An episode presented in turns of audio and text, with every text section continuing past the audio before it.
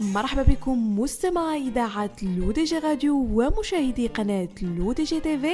فقرة خليك à jour الفقرة اللي كنوقف فيها أنا عائشة بوسكين على مختلف les journées mondiales اللي ميزات هاد النهار. باش هكذا مستمعينا تبقاو ديما على بال.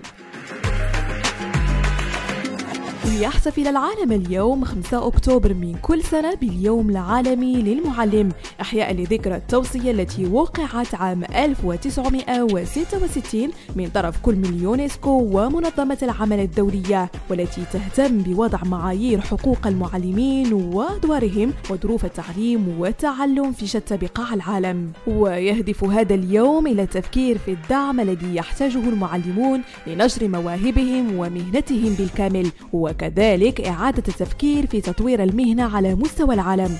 وذكرت اليونسكو أن شعار يوم المعلمين لسنة 2022 سيكون تحت عنوان تحول التعليم يبدأ بالمعلمين. واحتفل كذلك محرك البحث جوجل بطريقته الخاصة هذه السنة حيث نشر رسما متحركا على صفحته الرئيسية يظهر فيها دفترا ولوحا مدرسيا وفوقهما أدوات تدريس متمثلة في مثلث هندسي وخريطة وقلم ومجهر محاطة بالبالونات والأزهار. بهذا مستمعينا كنكون وصلنا لنهاية فقرة خليك أجوغ.